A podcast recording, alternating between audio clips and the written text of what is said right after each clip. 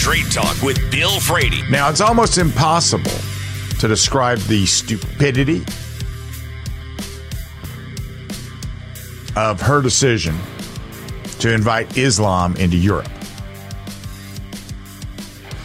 And, it, you know, the, the welcome mat came from the country that had sparked the biggest war in the history of the world by seeking to dominate the world. And they wanted to wipe out everybody that was not perfect, starting with their own imperfect people inside when they did their little eugenic purge, and then moving on to the Jewish people. And the people she invited into Europe came from an ideology that's open about acquiring world domination, the global caliphate, and is determined to wipe out the Jewish race. Straight Talk with Bill Frady. Weekdays 10 to noon. News Talk 98.9. WORD. The voice of the Carolinas.